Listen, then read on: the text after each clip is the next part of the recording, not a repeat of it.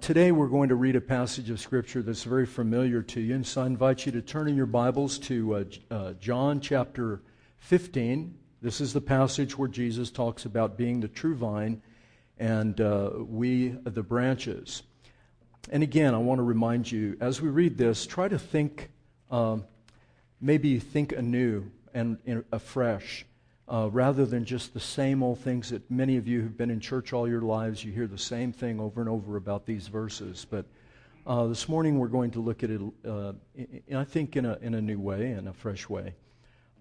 So if you don't have your scriptures, it's printed in your bulletin, by the way, so you can look at it there. Uh, John chapter 15, and I'm going to start with verse 8, although that's not printed in your bulletin, but it does give a little context, and then you can follow along with verse 9. By this my Father is glorified, that you bear much fruit, and so prove to be my disciples. As the Father has loved me, so I have loved you. Abide in my love. If you keep my commandments, you will abide in my love, just as I have kept my Father's commandments and abide in his love. These things I have spoken to you, that my joy may be in you, and that your joy may be full.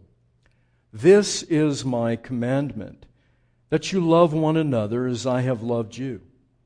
Greater love has no one than this, than someone lay down his life for his friends.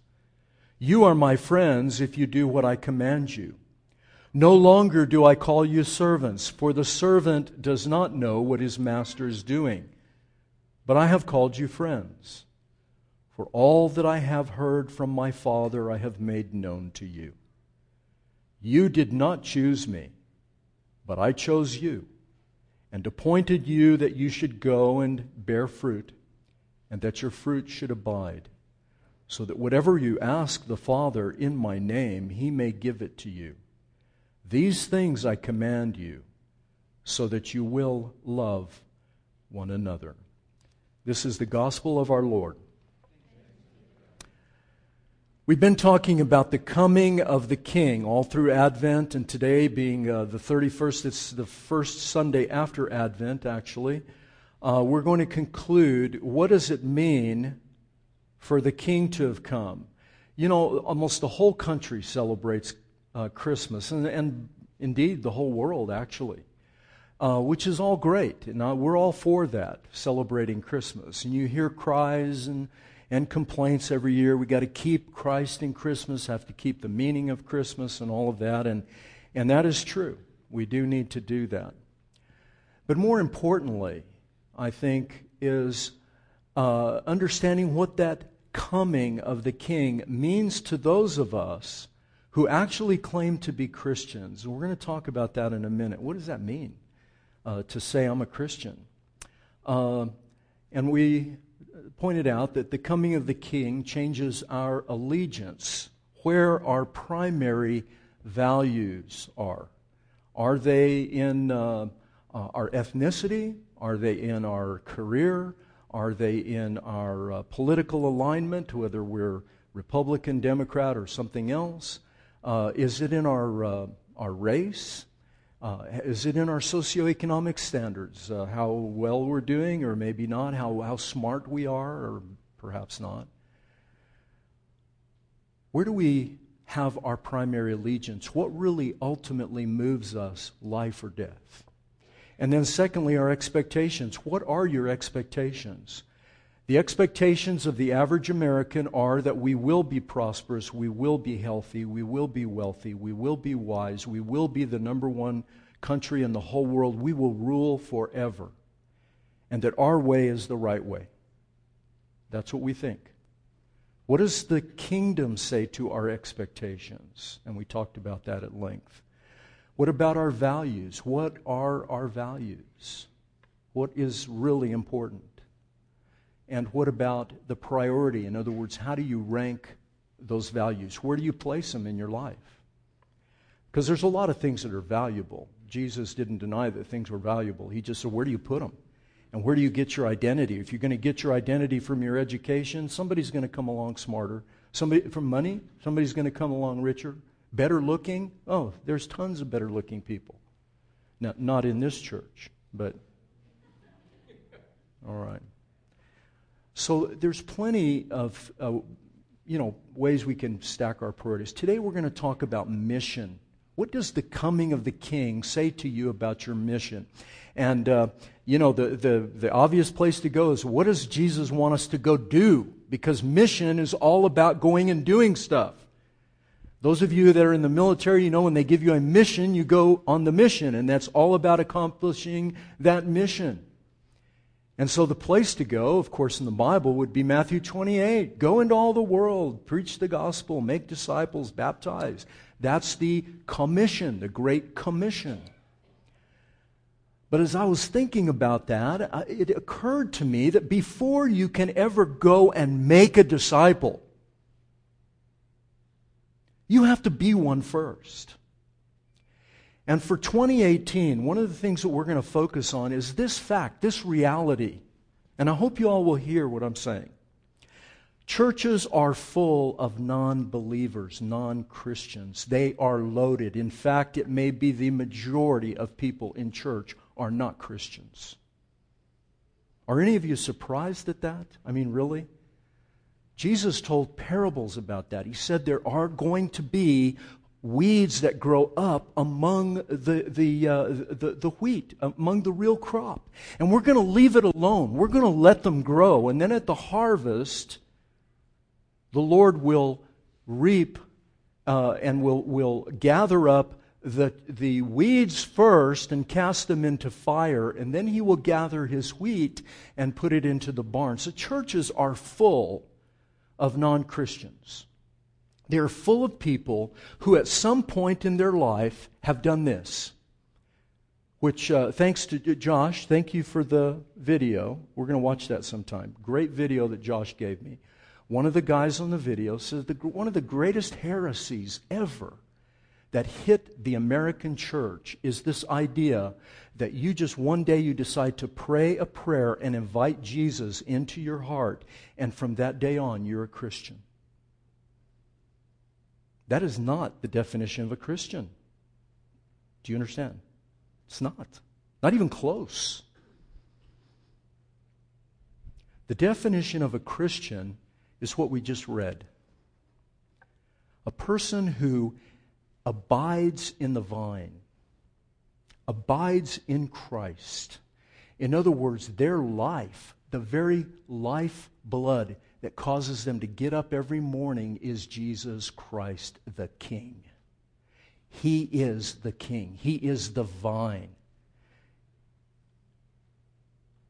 So, to go and make a disciple, to go on mission, you have to be a disciple first. You have to be abiding in the vine. And we're going to talk about this today and for much of this next year because I think it's important that you, all of you, from young kids to older adults that you go home and you start thinking deeply about your faith in God. Do you believe in God? And do you believe that, he, that Jesus Christ is his son? And that he came and died for you and was raised from the dead? Does that register? And what effect does it have on our life? If it's just up here in our head, it means zero. If it is not transforming you, because to abide in the vine means you're going to be changing constantly changing. And some of the ways that we change we don't like. I'll be the first to admit it, but listen carefully. Let's go through these, and I hope it will make some sense to you. And, and please receive this in the spirit that it is being said. I have to examine my own heart, but I also am responsible for you. That's the charge that God gives the elders in His church is that we are to be watchers over, we are to be episkopos, overseers of your souls. And I want you to think deeply this year, 2018, of your Christian. What does it mean for me to be abiding in the vine? Has my allegiance changed? Are my expectations in line with, with Christ's kingdom?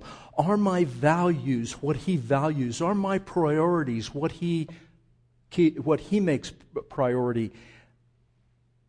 Am I on mission? Am I abiding in the vine? Okay? So let's take a look at this uh, from in three directions, and this is just a simple outline. First of all, the web of love. Secondly, the fruit of love, and finally, the lover of our souls. The web of love, the fruit of love, and the lover of our souls. This whole illustration that Jesus is giving of the vine and the branches means that union or abiding with Christ, the way you're going to know is that you're going to be alive. Not just physically alive, but there's going to be a quality of life. And it's not just prosperity, it's not just having lots of things or lots of stuff.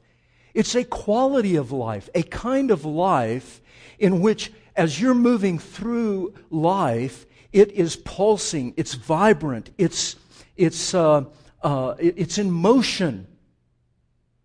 It's in motion. It's being reshaped. And that this life gives our life shape, meaning, purpose. It, I, I, know this millennial generation, those of you that are millennials know uh, that one of the biggest problems in the millennial world is that they've, they've found no meaning, there's no purpose, and there's a lot of cynicism. Cynicism is rampant. But you know what? You don't have to find it just in millennials. Go back to the baby boomers, my generation. And you find plenty of cynicism, plenty of hopelessness, plenty of meaninglessness. We had our own crisis in the 60s, you know, trying to get our, our meaning from flowers and from protests and from anti war marches and all of that. And before that, there were the beatniks. Some of you remember the beatniks. I won't ask because I certainly don't want to embarrass anyone for your age. There were beatniks. And before that, there was something else.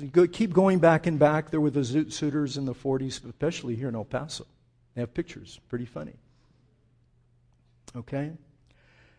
We all have had our crises. And today, I don't care what generation you are, everybody's wondering do I really have a purpose? Do I really have meaning? What is that?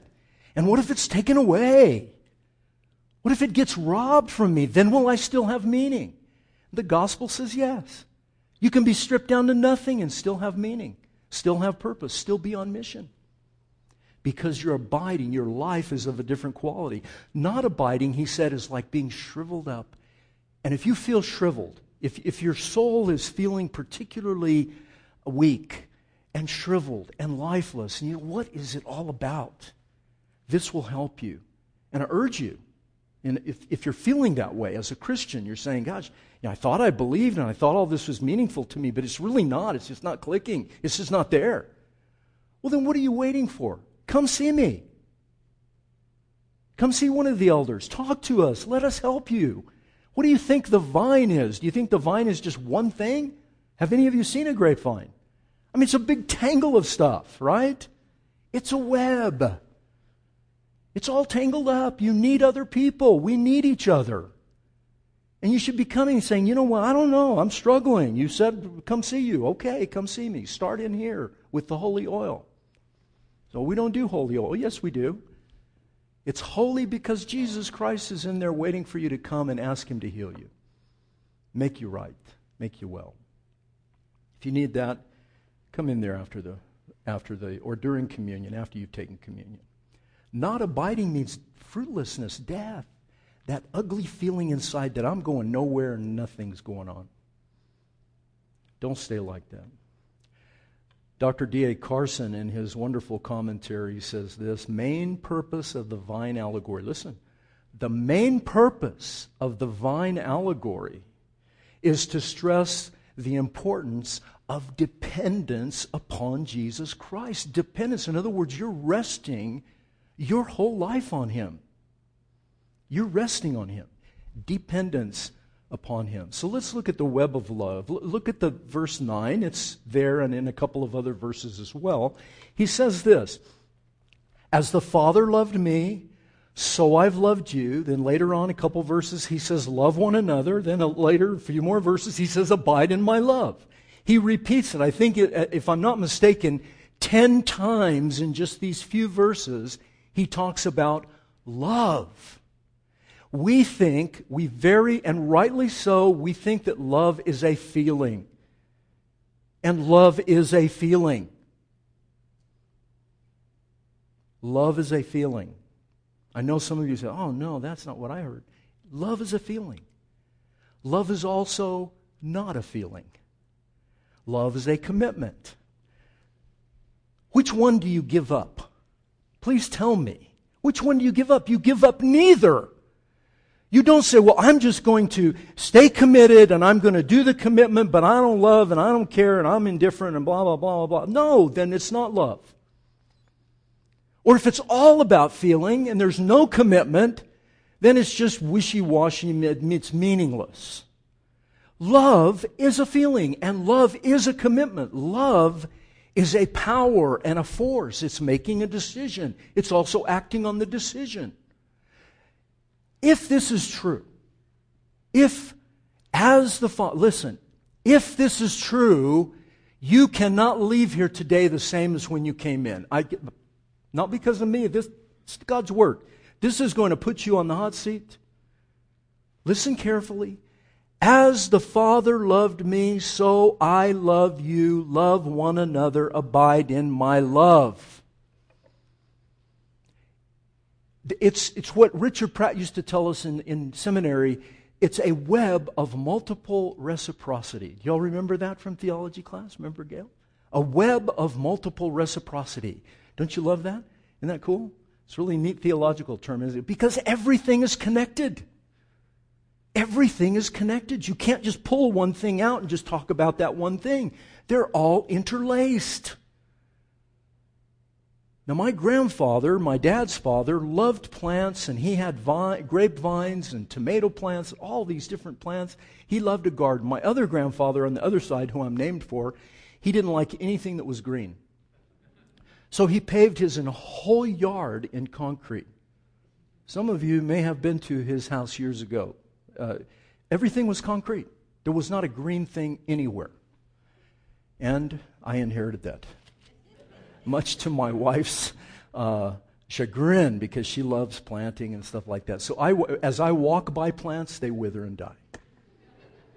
I don't have to touch them. I have a power you can't believe. I mean, I walk by, hello, plant, it dies. So Marivi is always walking behind me, trying to get them back to life, you know. So everything is interconnected. It's a staggering claim. Jesus is saying, in the way that the Father loves me, I've loved you. Oh, we understand that. We're good with that. No problem. Of course, of course he would love me the way that the Father loves him. Of course. But it's the next one that's such a problem. Love one another. Why did you have to say that? Well, couldn't you just leave that part out? I mean, we're even fine with abide with my abide in my love. Hey, I'm okay with that. But don't tell me to love each other. Uh, couldn't you make a list? A list for me of those people I can love. And let me pick. Right? Let me pick them. My list would be very short. Me. And your list would be the same. So, oh no, I love my oh no, I love my oh no, I love my children. Oh no, I love, I love, I love. Listen to what he says. Listen. This kind of love is not about how much you love somebody. You know the scripture for God so loved the world. You all know that one, right? John 3:16. For God so loved the world does not mean he loved the world this much. He so loved the world. It's not how much. In fact, in Greek it's very clear. It says in this way God loved the world some of you remember that we used to say, uh, here, you take, uh, like if, if we were going to teach, we're going to teach somebody to put a spark plug in a car, you with me? We're going to put a spark plug for the men. Because ladies, you don't know what a spark plug is, right? No, no. Okay. A spark plug. Here's how you put the park. So you put the par, spark plug in just so. Right? Or here's how you here's how you hold the knitting needles, right, Karen? Here's how you hold the knitting. oh no, here's how you here's how you put the quilt on, or here's how, here's how you do the crochet thing. Where's Katie? So whoever, you girls, kid, here's how you hold the needle and the and the thread just so. Right? So means what? Like, just like this. For God loved the world like this. It's not about quantity, it's about quality. It's about the way He loved the world. It's not like there could be some amount to God's love. That's ridiculous. It makes no sense. No, He's saying God loved the world like this. And He's saying God loves you like this. Like He loves the Son, He loves you. And the Son loves you like He loves the Father. And therefore, because of that, we are to love one another. And in so doing, by doing that, you prove that you're my disciples. You prove it. Now, every one of us has somebody in our life right now that we are angry with or we can't stand them or whatever. That is probably okay. Because as long as you're feeling something towards someone, that's a good thing, right? There's, there's something going on. But when you get over to the point where you don't care anymore, where you are what we call indifferent, indifference does what to the other person? What does it do? Think about it for a moment. Indifference puts the other person to death, it kills them. Not literally, but in our heart, in our mind. When you become indifferent to somebody, you're saying, I'm done with you. I am done. In marriage counseling, when I'm talking to couples, I want to, I want, hey, I'm happy that you're fighting. At least you still are fighting. But when one of the others says, I'm done with you, and they're done, their heart has become so hateful, so callous, so filled with venom, that they're done with you, they've just put you to death. And my question is simple. How dare we? Don't you dare open your Bibles and read that Bible again. Put it away. Be honest at least. Well, you don't know what they did to me. It doesn't matter. I, what? It doesn't matter. Ask yourself the question what did they do to Jesus? You want to know how far you go? You go that far. I mean, come on. The problem is churches are full of non Christians. Do you get it?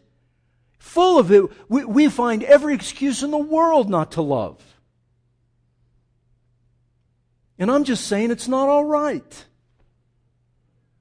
Now, should you stay in a relationship where the husband's beating you up every night? What's the answer? No. Should you stay in, you know, should you stay in relationships where people are abusive? No. Back out of it. Run for your life. Get out. Get help. But for goodness sakes, don't become indifferent and hateful and I'm done with you. Because what that means is you're killing that person in your heart and your mind. Stay angry at least. That much would be all right. Even the Apostle Paul said, Be angry, but don't let the sun go down on your wrath. He, and he used a specific word for it. It's a burning, uh, uh it's, it's indifference. It's a burning hatred that writes the person off, that kills them. And all year long, 2018, maybe some of you are going to decide today you won't come back to church ever because you want to hear more of this. But we're going to talk about it. Because one of the things that we have to do is we have to abide in the vine before we ever go on mission. Can you agree with that? And if you're willing to abide on the vine, then what Jesus is going to do, he's going to prune. The passage goes on, he talks about the vines that are producing fruit, he is going to prune you, which means he's going to clean you. He's going to go in, he's going to work on your heart. And I hope 2018 is that year for you, where God goes in and starts to work on your heart. The reason I'm saying that is because I know we need this. I need it. I, if I need it, and I'm the professional holy person, how much more do you all need it? Of course we need this. We need to prove that we're disciples. We need to quit hearing people say, oh, you're a bunch of hypocrites. You know, there have been faithful people throughout church history that have done this. It's not unusual. But there are far too, far too few churches where this is really made a big thing. And we're going to make it a big thing, or at least I'm going to try. So, what is the fruit of love? Let me give it to you very quickly. Look at what he says. You can write these down if you want to. First of all, the fruit of it. You want to know if you're abiding in the vine? He says obedience. That we are going to obey him. In other words, he's my king. I've changed allegiance. I'm going to do what you say. And so you're, you're going to come to him in a very dependent state, and you're going to say, Here I am. You, you know, you command me. You tell me what you want me to do with respect to this. And if you're in a situation, you're in a marriage or relationship, or one of your kids is off the rails, or you've got a, a, a boss at your job that is just a monster, or whatever the case may be. Whatever the case may be. And you go, I'm ready. I will do what you say, Lord Jesus. You just help me, show me the way. You may have to come and get help. I wouldn't make all those decisions on my own. That's what the church is for. That's what doctors and counselors are for. That's what people around you are for. People you can trust. Go to them, let them help you. Because maybe we don't see clear. Have you, any of you ever been in a fog? I, I've been in a fog most of my life. That was funny. Never mind. All right. Obedience. He wants us to follow him. So when you're struggling with obedience, hey, get some help. Get some help. If you keep my commandments, you'll abide in the vine. A lot of times our, our unsettledness is because we're living in sin. We're committing sin. We'll go get some help. Look, after being here all this, those of you that have been in this church a while and you know me, you know that if you come and you tell me anything, I will not blink. Right? I won't. The only one I blink at is me in the morning. I go, oh my God. Come on. You can. You're in a safe place. Take advantage of it. Okay, obedience.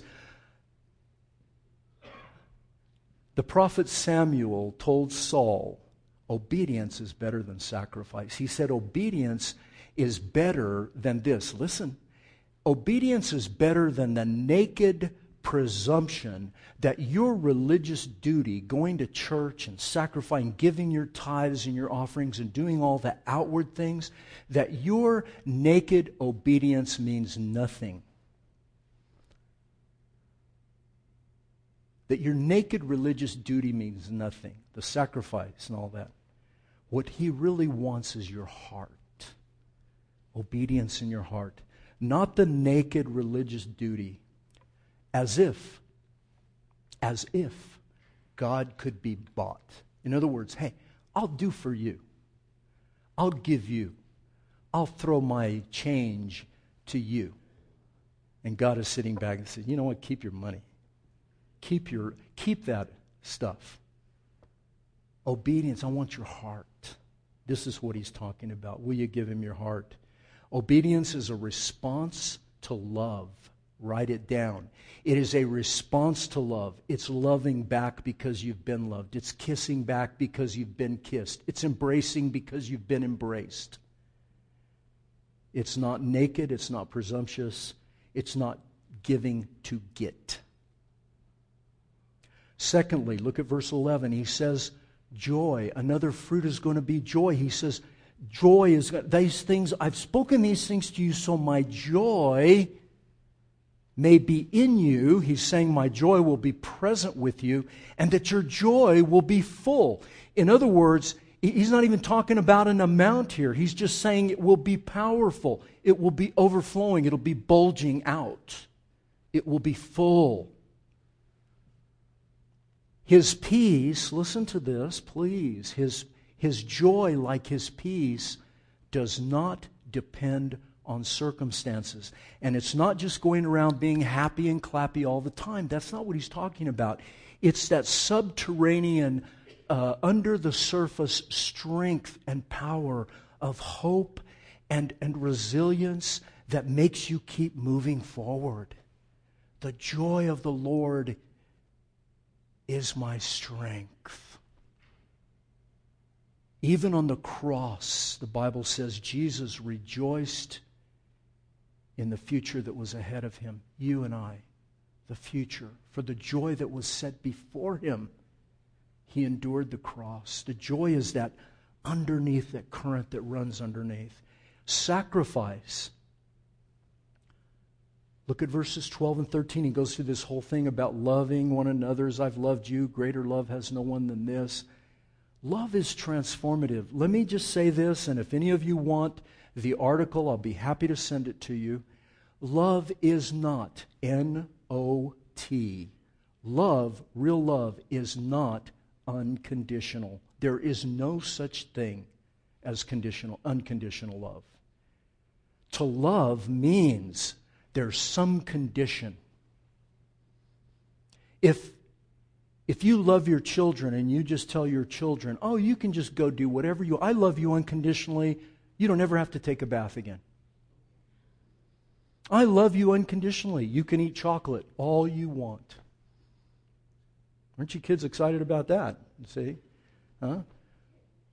Or your husband is uh, drinking like, uh, you know, alcohol and being an alcoholic and, and abusive and all of that, and you say, oh, it's okay. I love you unconditionally. You don't have to change. Unconditional love is doesn't mean anything. It's the lowest form. It's not maybe not even love. Now I know what we mean when we say unconditional. We say we're not going to put conditions on you to earn love. And that's much as true. But he says here that love is transformative. It is costly. It is risky. It is messy. It is painful. And any of you that have children, or any of you that have, are married, or any of you that have a job you love and a boss you hate, anybody who loves something knows that it is sacrificial. The best quote is I've used this before, and I hope you forgive me, but I, I want to say it again. It's from C.S. Lewis, his little book, The Four Loves. Love anything, love anything, and your heart will certainly be wrung, possibly broken. If you want to make sure of keeping your heart intact, you must give your heart to no one. Not even to an animal, not even a pet. You don't dare give your heart to anybody, okay? Listen, wrap it up carefully around the hobbies and little luxuries. Avoid all entanglements. Think of the vine. Avoid all entanglements. Lock it up in a safe, in a casket or a coffin of your selfishness. But in that casket, safe and dark and motionless and airless, it will change. It will not be broken, it will become unbreakable, impenetrable, irredeemable. The alternative to tragedy, alternative to tragedy, or at least the risk of tragedy, is damnation. In other words, he's saying if you want to escape tragedy, the only other place there is to escape tragedy is damnation. The only place outside of heaven where you can be perfectly safe from all the dangers of love. Well, he, he uses in his book perturbations, but we don't know what that means. All the, the, the troubles of love, the only place you can be safe from all of it is in hell. You want to never be hurt. You want to self protect. You want to, you want to uh, coil yourself up. So I'm not going to ever let anybody hurt me again. Not going to ever let anybody take advantage of me again. I'm not ever going to do, I'm not ever going, I'm going to close. I'm going to get in my clamshell. You'll change anyway. Your heart will become as hard as a rock. It'll become unbreakable, irredeemable. And I know perhaps you've met some of those people. Another change, intimacy. Look at verse 14 and 15. He says, We know you, you're not my friend, you're not my servants anymore. Servants don't know what their what their masters are doing. You're my friends now because I've told you what I'm doing. You're now inside. You're in the circle. Do y'all know what that's like? I know we have a lot of homeschool families, so it's very hard. But if you went to public school, you know there were cliques in school. And even in homeschool co ops, there are cliques. There are cliques in society. Everybody, you know, there's the in clique and the out clique, and the this clique and that clique. And we have groups, and we, we, we cloister around our groups that we're comfortable with and familiar with. And Jesus is knocking down those walls. He's saying, Come in. Let us be friends. Let us be acquaint- close acquaintance. You know what I'm doing. You're not out there and we're all in here in the conference room and you're out there where you can't hear what we're doing. You're going, gosh, I wonder what's going on in there. I wish I was in there. And they've got shrimp and they've got sushi and they've got it. I'm out here. I have nothing. We want to be in. And he's saying, Come in. You can be my friend. And then finally, verse 16 assurance. He says, Look, all of this I'm saying, you didn't choose me, I chose you. I chose you and I appointed you. Just as much as He chose us, He appointed us. In other words, it's not just choosing and then you stay there and nothing happens. He chooses you, then He appoints you. He sends you out, He appoints you. I've appointed you to go bear fruit. I've said it's going to happen. What I say happens. If it's not happening in your life, you don't feel like that, you need us. You need the church. You need people around you to help you sort that out. You may actually be producing more fruit than you know. But remember the fog. We get in the fog, we can't see. I chose you. I appointed you that you go and bear this fruit. It's got to be there. So that whatever you ask the Father in my name, he may give it to you. I command you, he says, love one another.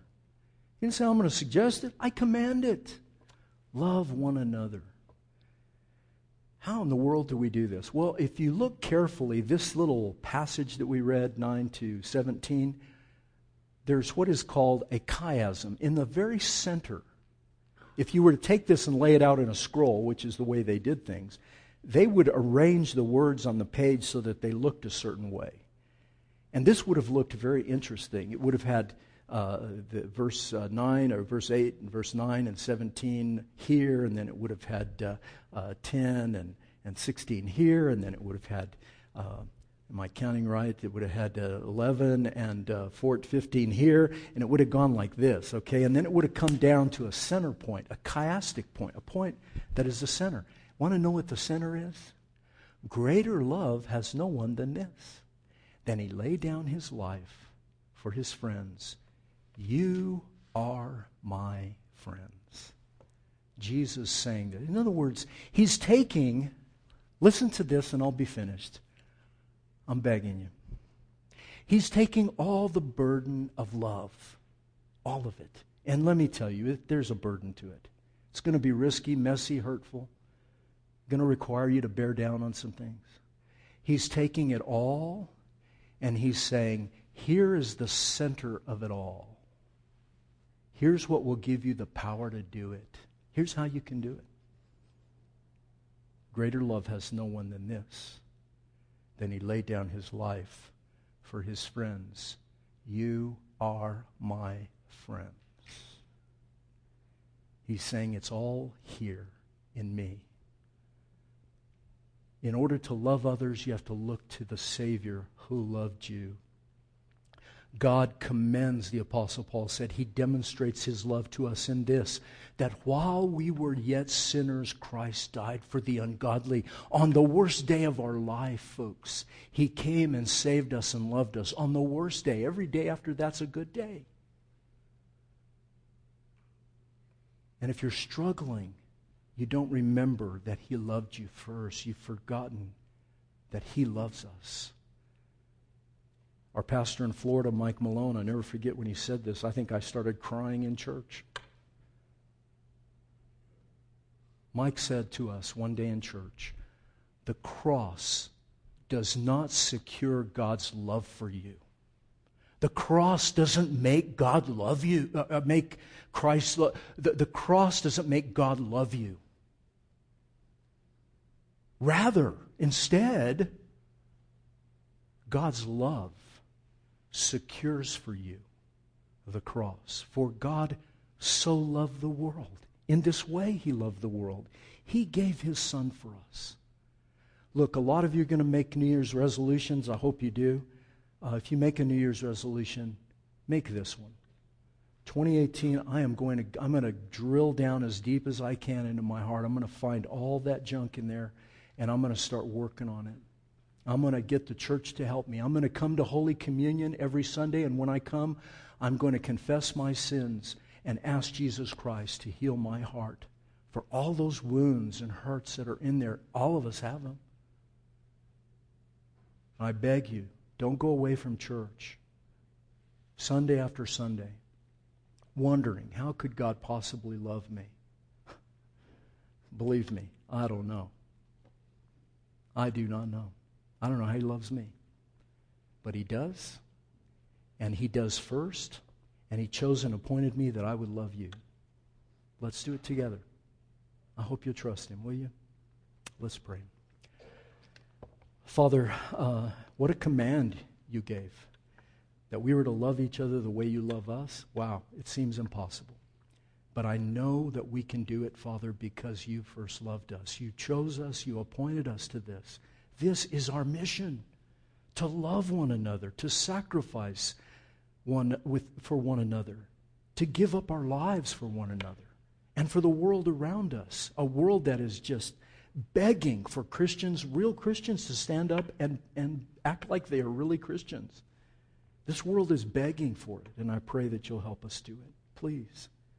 We need your strength. We need your power and your presence. We need the joy of the Lord to fill our hearts and lives. So we're looking to you, and, and uh, we're going to trust you, Father. We're going to trust you in this new year in ways that we haven't before. We're going to make this an amazing year of transformation, not unconditional, but complete transformation of our lives and hearts. Little by little, but we're going to do it. By the power of your name and in the glory of your name and for the sake of your kingdom. You are our King. Amen.